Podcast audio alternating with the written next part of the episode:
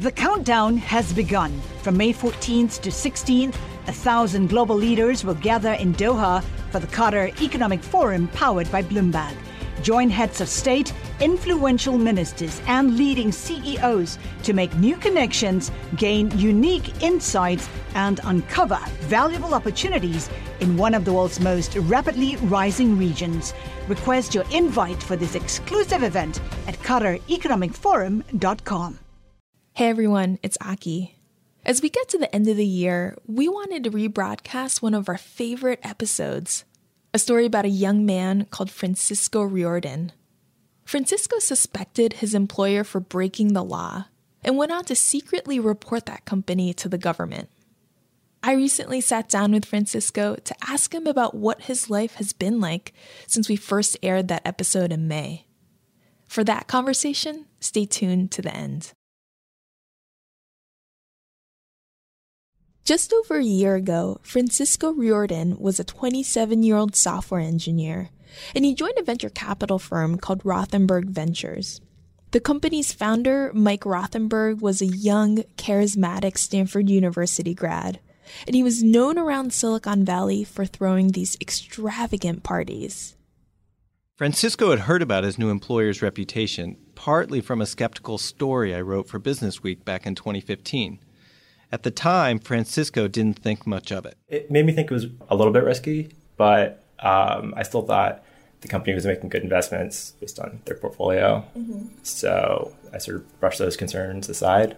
And in retrospect, I, uh, I shouldn't have done that. I shouldn't have done that. Francisco says this because soon after he joined, he started noticing some unusual things, things that were raising his suspicions. The more he dug around, the more he found. And just a few months in, he discovered something he thought was bad, maybe even against the law.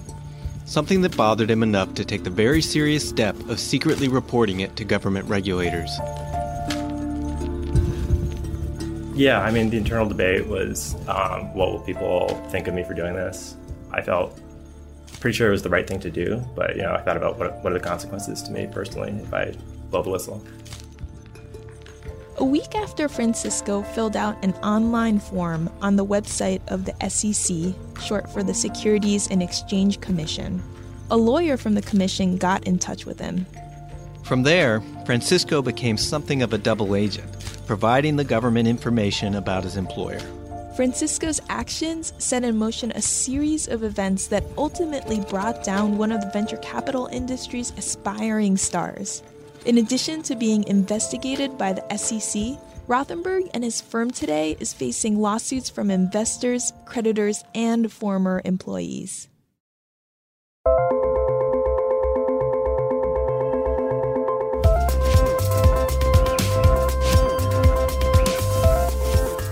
Hi, I'm Aki Ito. And I'm Adam Satariano. And this week on Decrypted, the whistleblower who secretly took on an ambitious venture capitalist is coming out, revealing his identity and publicly speaking out about his experiences for the very first time. Francisco said he decided to speak to us in part to encourage others to take action if they're seeing bad behavior at their companies. In Silicon Valley, where corporate governance sometimes takes a back seat to growing fast and making a name for yourself, employees are serving as one of the industry's toughest checks.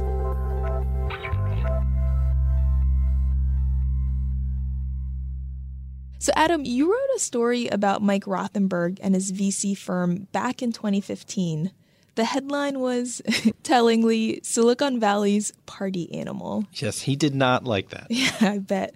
Give us some background about the guy. What got me interested was you had this young venture capitalist. He had raised a decent amount of money. And I'd also heard the story that he had first introduced Mark Zuckerberg to Instagram's founder, Kevin Systrom. This was back when they were in their college days. But more than anything, I had heard about these events that he was throwing around San Francisco. Yeah, can you give us an example?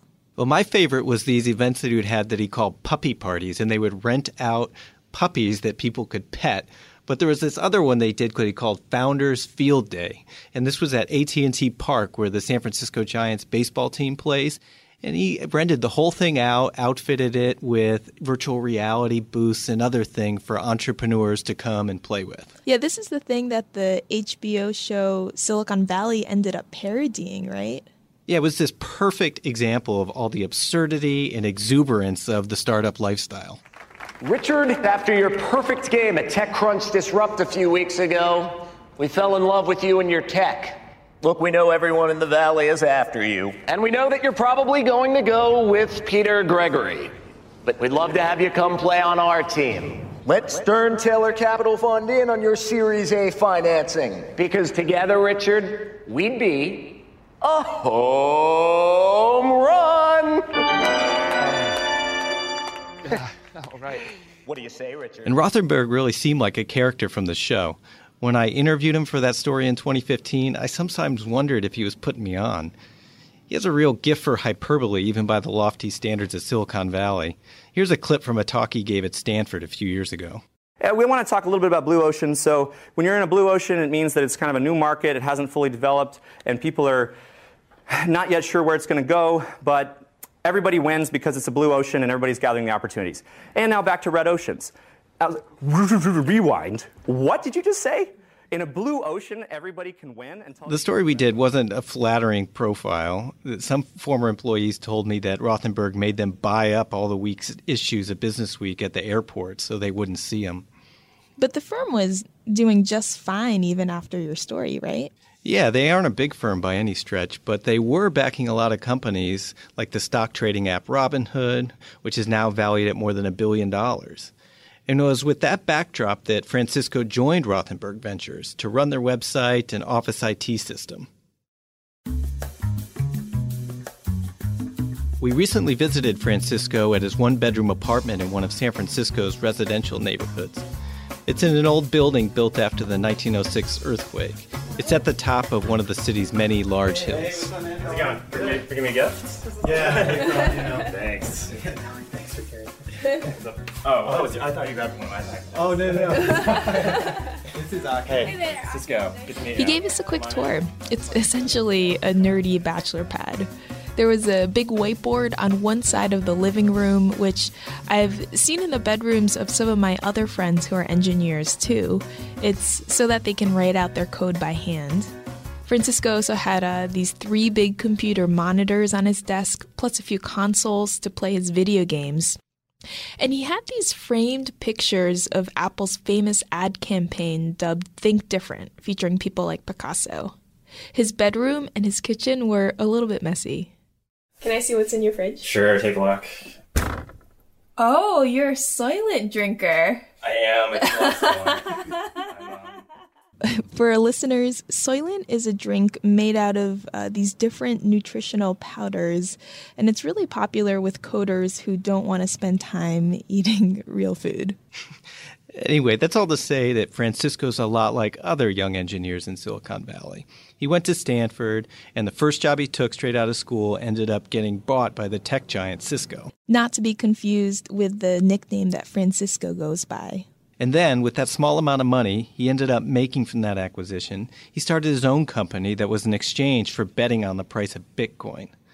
This kind of options market for Bitcoin turned out not to be compliant with federal regulations. So the government sent him a letter to shut it down, and he did.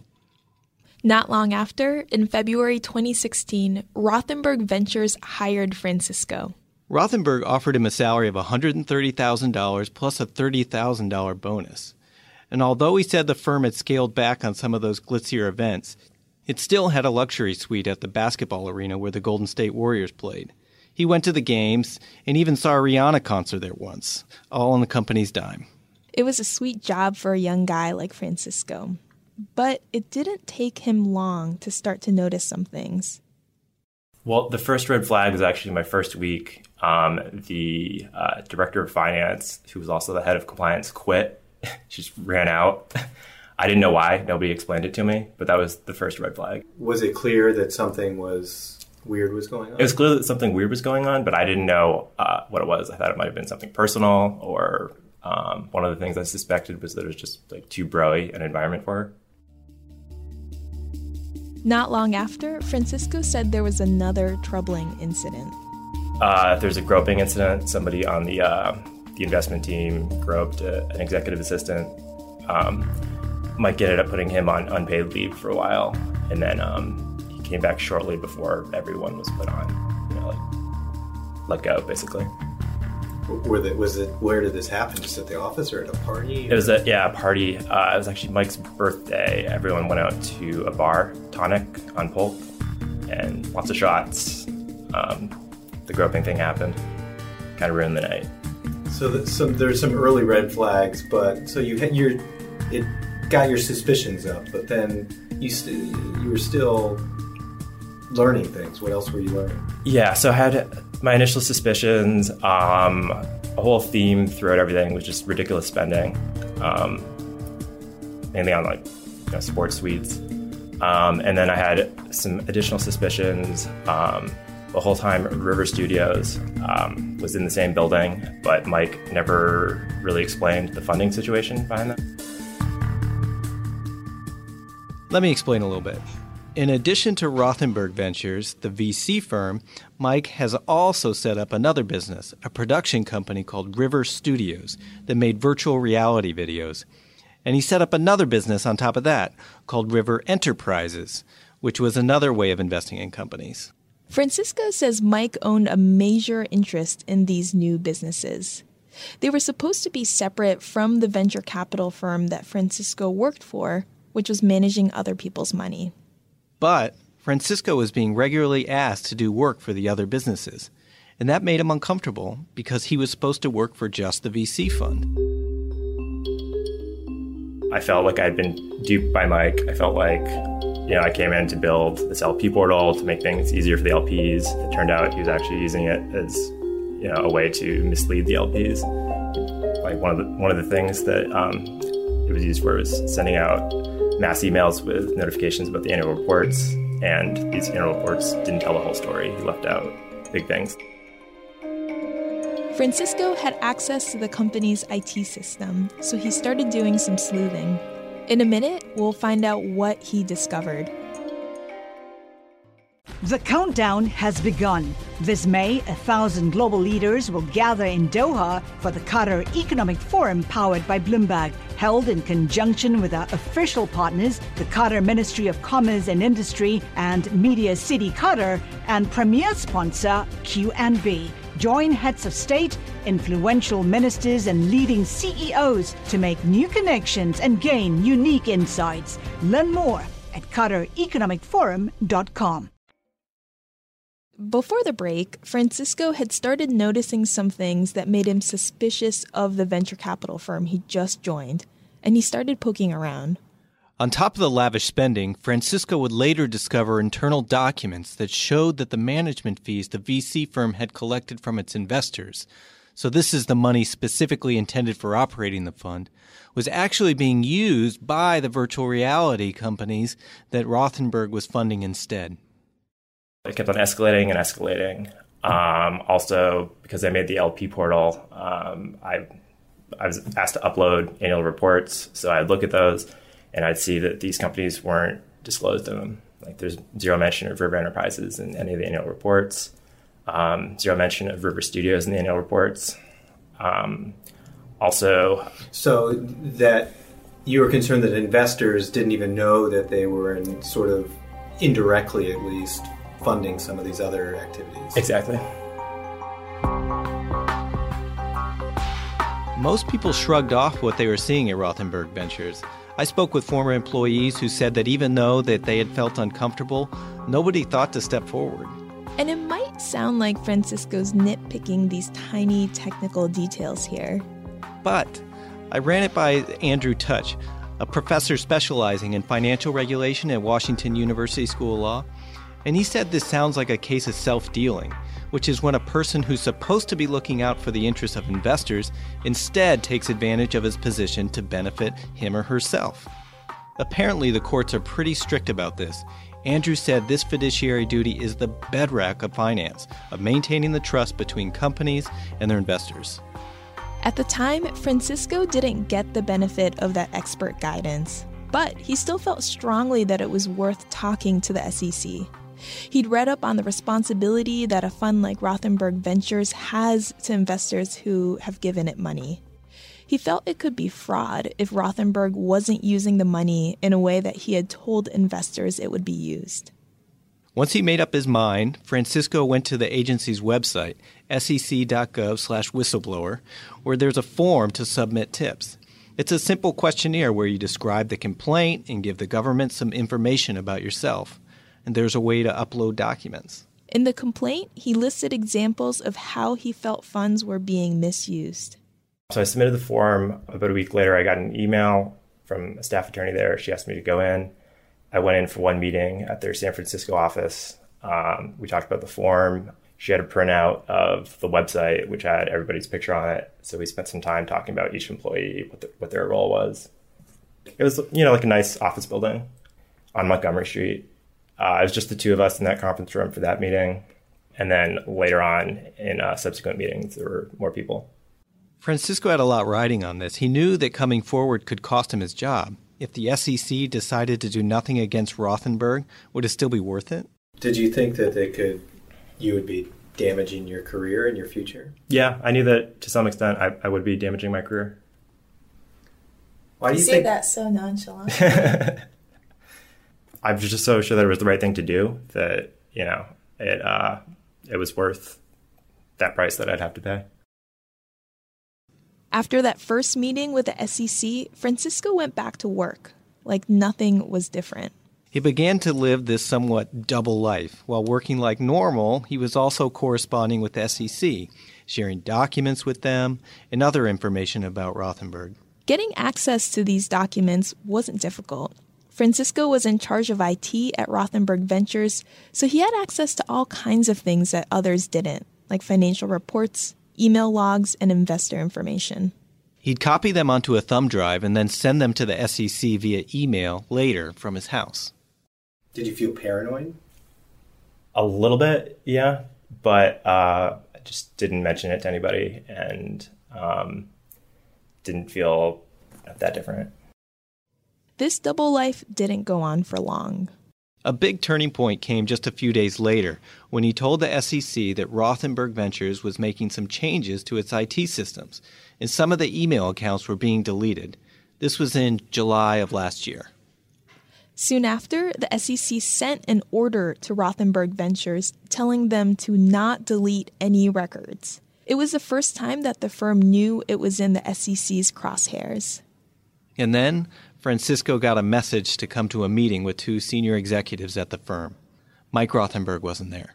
I was doing my work, and then one of them sent me a text message, and he said that he had an IT problem that he needed help with. So, could I make sure I was in the office in a few minutes. And I said, yeah, sure. And then I think about half an hour went by, and then he came by and got me. I was sitting sitting on a couch in the main office there, and then he took me um, into what was really Mike's office, but Mike wasn't in the office that day. It was just a small office by itself, off that main room. And what happened? So his first question um, was, he said, um, so we've noticed that you've been doing some government related searches. And I didn't say anything to that. And then he said, Did anybody tell you to do that? And I said, I'm not going to answer that question. And then he said, Well, you're terminated, effective immediately. Um, and then long, awkward pause. and then he said, Do you have anything to say?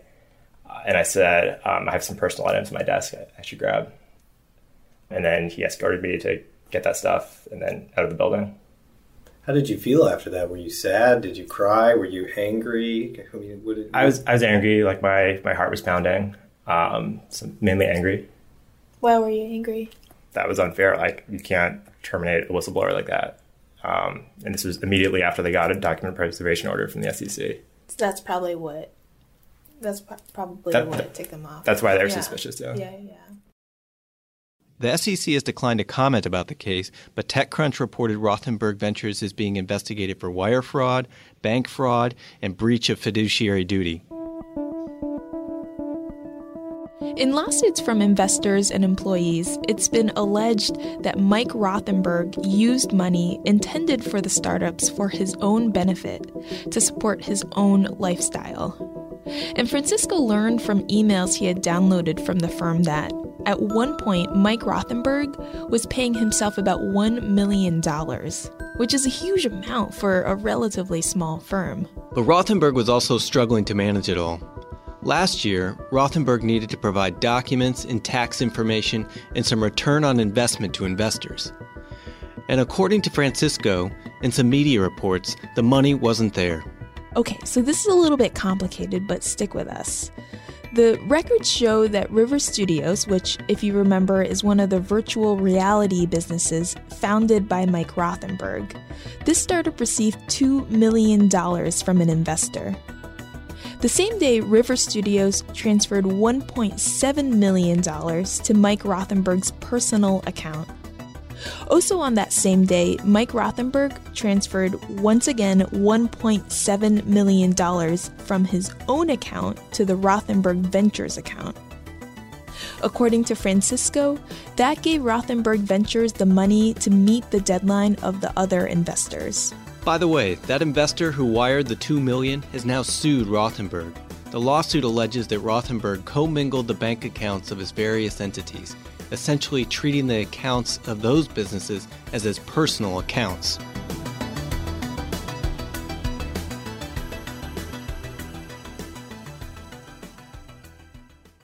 By the second half of last year, employees quit in mass, and a class action lawsuit is working its way through the courts. It alleges that staffers weren't paid. Another former employee has sued for more than $100,000 that alleges Rothenberg didn't repay for business charges that had been put on a credit card. American Express is also sued for unpaid charges. I knew Mike Rothenberg a touch when I did that story back in 2015, so I reached out to him about Francisco and to get his side of the story. He didn't respond, but a person who works for a New York PR firm that specializes in crisis management and image rehabilitation reached out. He told me Mike wouldn't be available for an interview given the ongoing investigations and lawsuits. Adam, did the spokesman comment at all about Francisco or the allegations made by him and in the lawsuits? He disputed Francisco's allegation that he was fired for speaking with the SEC. He said that Francisco had already given notice that he was leaving. Francisco says this is not true. The spokesman also pointed out that Francisco had this run in with authorities for the Bitcoin exchange. He was implying that it undermines his credibility. But what about the core allegations about misusing money? The spokesman declined to comment about the specifics, but Rothenberg did post a Facebook Live video earlier this year to explain. So one of the things that I just want to uh, answer head on, which I which I have done uh, to the press, but they have not published it, and I want to be sure I'm, I'm very clear about this. Is uh, a question I've had is, you know, have you you know taken any money improperly? And, and the answer is no. And I've said that before, and and uh, it, it continues to that message continues to not get out there as clearly as it should. And another one is that have we made any investments without investor permission? We haven't. We have not made any investments without investor permission. For those kinds of rumors to go away quickly, um, there has to be very responsible reporting, and um, there has to be fair and balanced reporting. And there's a very big um, there's a very big weight on the shoulders of reporters because those um, that particular group of people. The video goes on, and in it, he spends a lot of time blaming the media for biased coverage. Adam, you spoke to a few professors to better understand what kind of trouble that Mike Rothenberg and his firm might be in. What I learned is the SEC has been pretty vigilant in protecting whistleblowers, including bringing actions against those who retaliate. So that means it'll be pretty difficult for Rothenberg to come after Francisco for going to the SEC. Yeah, and I also learned that Rothenberg could be in hot water, especially for what appears to be mismanagement of funds. Like we talked about earlier, fiduciary duty is the bedrock of finance. It's that trust between an investor and a person like Rothenberg who's investing that money on their behalf. Do you think there's a risk of jail time here? People I spoke with didn't think so, but there's definitely a possibility of financial penalties. And even beyond that, Mike Rothenberg's reputation's in tatters now. That's right. Rothenberg was this really ambitious venture capitalist, but now this, the firm is a bare bones staff and the reputation has really been hurt.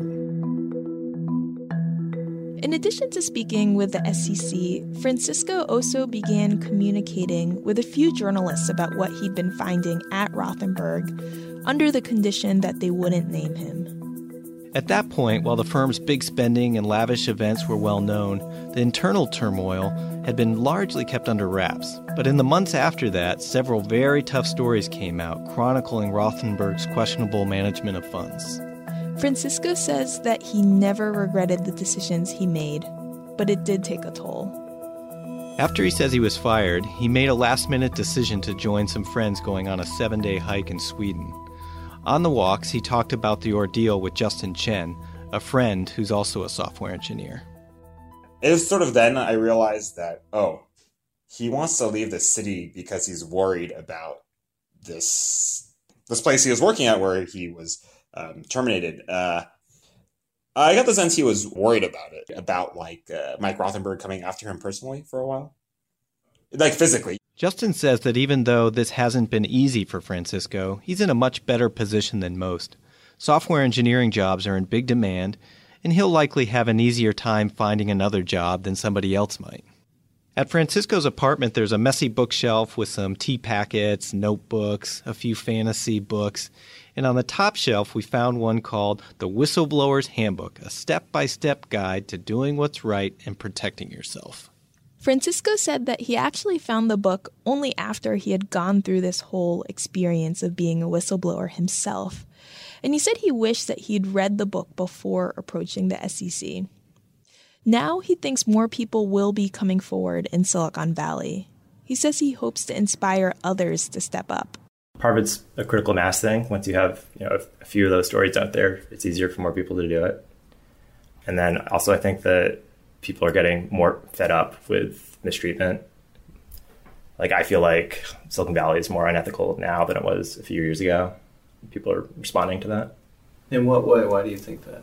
Um, I feel like just because Silicon Valley is doing so well, it's attracting you know more more bad people who wouldn't have come here 10, 20 years ago.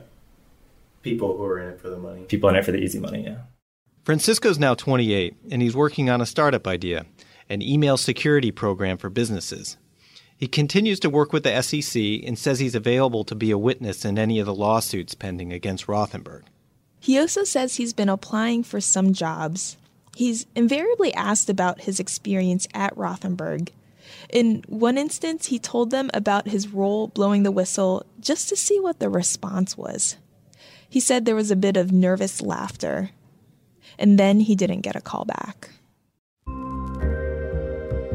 Hey, it's me again, in the present day. One of the reasons we wanted to check in with Francisco is because of a trial that just reached a conclusion in November. A former employee had sued Rothenberg Ventures and Mike Rothenberg to get reimbursed for expenses. And that former employee won the case. You'll hear us talk about that and more. Here it is. So, we ran our episode about you in May how's life been? Um, it's been pretty stable since then. I started a job right around the time the, the podcast aired. Uh huh. So mainly I've been concentrating on that. Oh, that's great. Shortly after. That must feel pretty nice. You know, one of the worries that you had that you uh, talked about with us was that you might not be employable now that you have this like whistleblower brand on you. Yeah, it ended up not really being an issue. That's great. Can you tell us a little bit more about the job? Yeah, it's um, about a 50 person um, e-commerce company. Is that is that a bigger company than what uh, Rothenberg Ventures was? It is. It's about 50 people. And how does that feel to be part of a new organization? It feels good to be part of a, a real organization with proper HR and that whole thing. Exactly. Yeah. Is it? It's a tech company. Yep. Okay, but not a venture capital firm. No, no. Yeah. Was there any blowback after you came went public with us? Um, a little bit. There was like one weird blog post that okay. somebody wrote. But otherwise, other than that, not really. Yeah.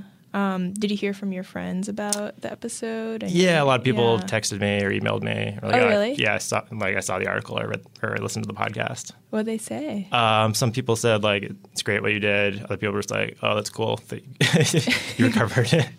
Yeah. Were you nervous about, you know, using your real name in our podcast? Um, a little bit, but I mean, there isn't really a story if it's all anonymous, right? Right. And and remind me again, what made you want to go public? I just felt like my side of the story wasn't out there, so I just wanted to put the truth out there. Yeah. Are you glad you did it? Yeah, yeah. When you joined this new company, Mhm. had they known about your history? Yeah, so it was a friend of mine who recruited me there, and Okay. I've been telling him about it all along. So like they weren't surprised Uh, to one day I think like some some of the people at the company were, but Yeah. uh, not everyone. did they talk to you about it? Yeah, the CEO um, took me aside and he told me that the board had talked about it. Oh, really? Yeah, but- Wow. But, he told me that they said good things. Oh, that's great. Yeah. That's great. That must have that must have made you feel proud. Yeah, that was a good feeling. Uh huh. Um, you know, one of the reasons why I wanted to talk to you today is because um, the first lawsuit against Rothenberg Ventures uh, came to a conclusion. Right. So I guess in that sense, you know, a former employee who sued Rothenberg Ventures won. How how'd you feel about that? I just feel like you know things are going correctly. Yeah, yeah. Did it give you a sense of closure in some ways? Um, a little bit. Maybe I'm a little more impatient, just waiting for the other investigations to Yeah. to wrap up. Yeah. But other than that, I'm about where I was back in May. Yeah. I mean, I think back when we talked to you, you were still weighing potentially taking legal action. Yeah, I still Yeah. am. Um, I'm actually talking to a lawyer in Chicago Oh, who okay. specializes in this kind of thing. Uh-huh. So we're still weighing that as an option. Got it. And so this would be like for wrongful termination. Um, whistleblower right? retaliation. Got it. What would you say to people who are out there right now who are see, you know who know that their comp- employers are doing bad things and uh, are thinking about potentially calling out their employers for that behavior? Well, there's really no downside to going to the authorities because they keep it confidential. Mhm. Um, but obviously, going public to the press is different. yeah, yeah, yeah. Um, so they have to, to weigh that. Uh-huh. Sometimes it's worth it, sometimes it isn't. What made it worth it for you? Um, I didn't see a lot of downsides at that point to doing Mhm. it, and I wanted to have my side out there. Yeah. And what was what were you worried might happen? What what, what did you think might be like the cons of going public? For the you know, I might I might bungle it, and people, even if I'm trying to get the truth out there, people might misinterpret it. It happens Mhm. all the time. hmm You know, I'm glad to see though that you didn't leave the tech industry altogether. Uh, I'm kind of stuck here. It's just where my where my skill set is. um, so, what specifically are you doing at this new company? I'm a senior software engineer, Okay. so uh, working on Ruby on Rails mainly. Yeah. So mainly backend. Okay. Yeah, so it really does sound like you're there's no way of leaving the industry. I'm just I'm glad to hear that because you know, I was worried maybe like you had had enough Oh. with the industry in general and tried to leave altogether, like leave the area, leave the industry. Uh, yeah, I might leave the area eventually, but I'll always be working in tech. I'll stay at this company for a while, Uh-huh. um, and then probably at some point leave to start my own company. Around what? Um, the idea that I have in mind now is uh, actually getting public data from the SEC Okay. and making it easy to search. Oh, that's interesting. So it's like kind of related to It is. Yeah. Yeah, like the SEC, they have they have the site investor.gov Mhm. for looking up um, investment firms, Mhm. and it's really hard to search on it. Uh-huh. So um, I've done a FOIA request to get all that data. I'm just going to make an easy to use search interface. So that experience you went through calling out Rothenberg Ventures eventually might end up leading to your next company. It might, yeah.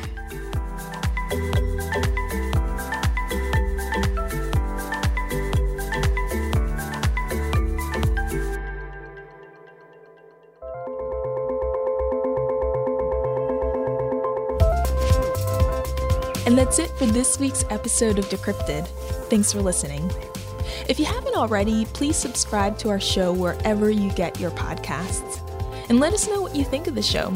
You can email us at decrypted at bloomberg.net or you can reach out to us on Twitter. I'm at AkiIto7, and Adam, who reported the original episode, is at Satariano. This original episode, as well as the updated conversation, was produced by Pia Gadkari, Magnus Henriksen, and Liz Smith. We'll see you next week.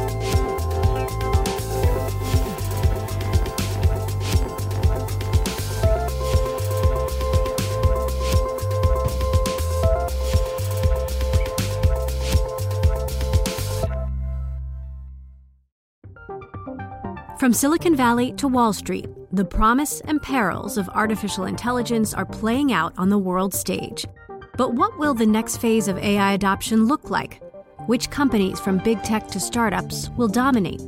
And where do the risks and unintended consequences lie? I'm Emily Chang. Join me at Bloomberg Tech in San Francisco, May 9th, to answer many of the industry's burning questions, alongside Snap's Evan Spiegel, Xbox President Sarah Bond, OpenAI's Brad Lightcap, top researcher Dr. Fei Fei Li of Stanford, and many more. More details and just a few tickets left at bloomberg.com/techsf.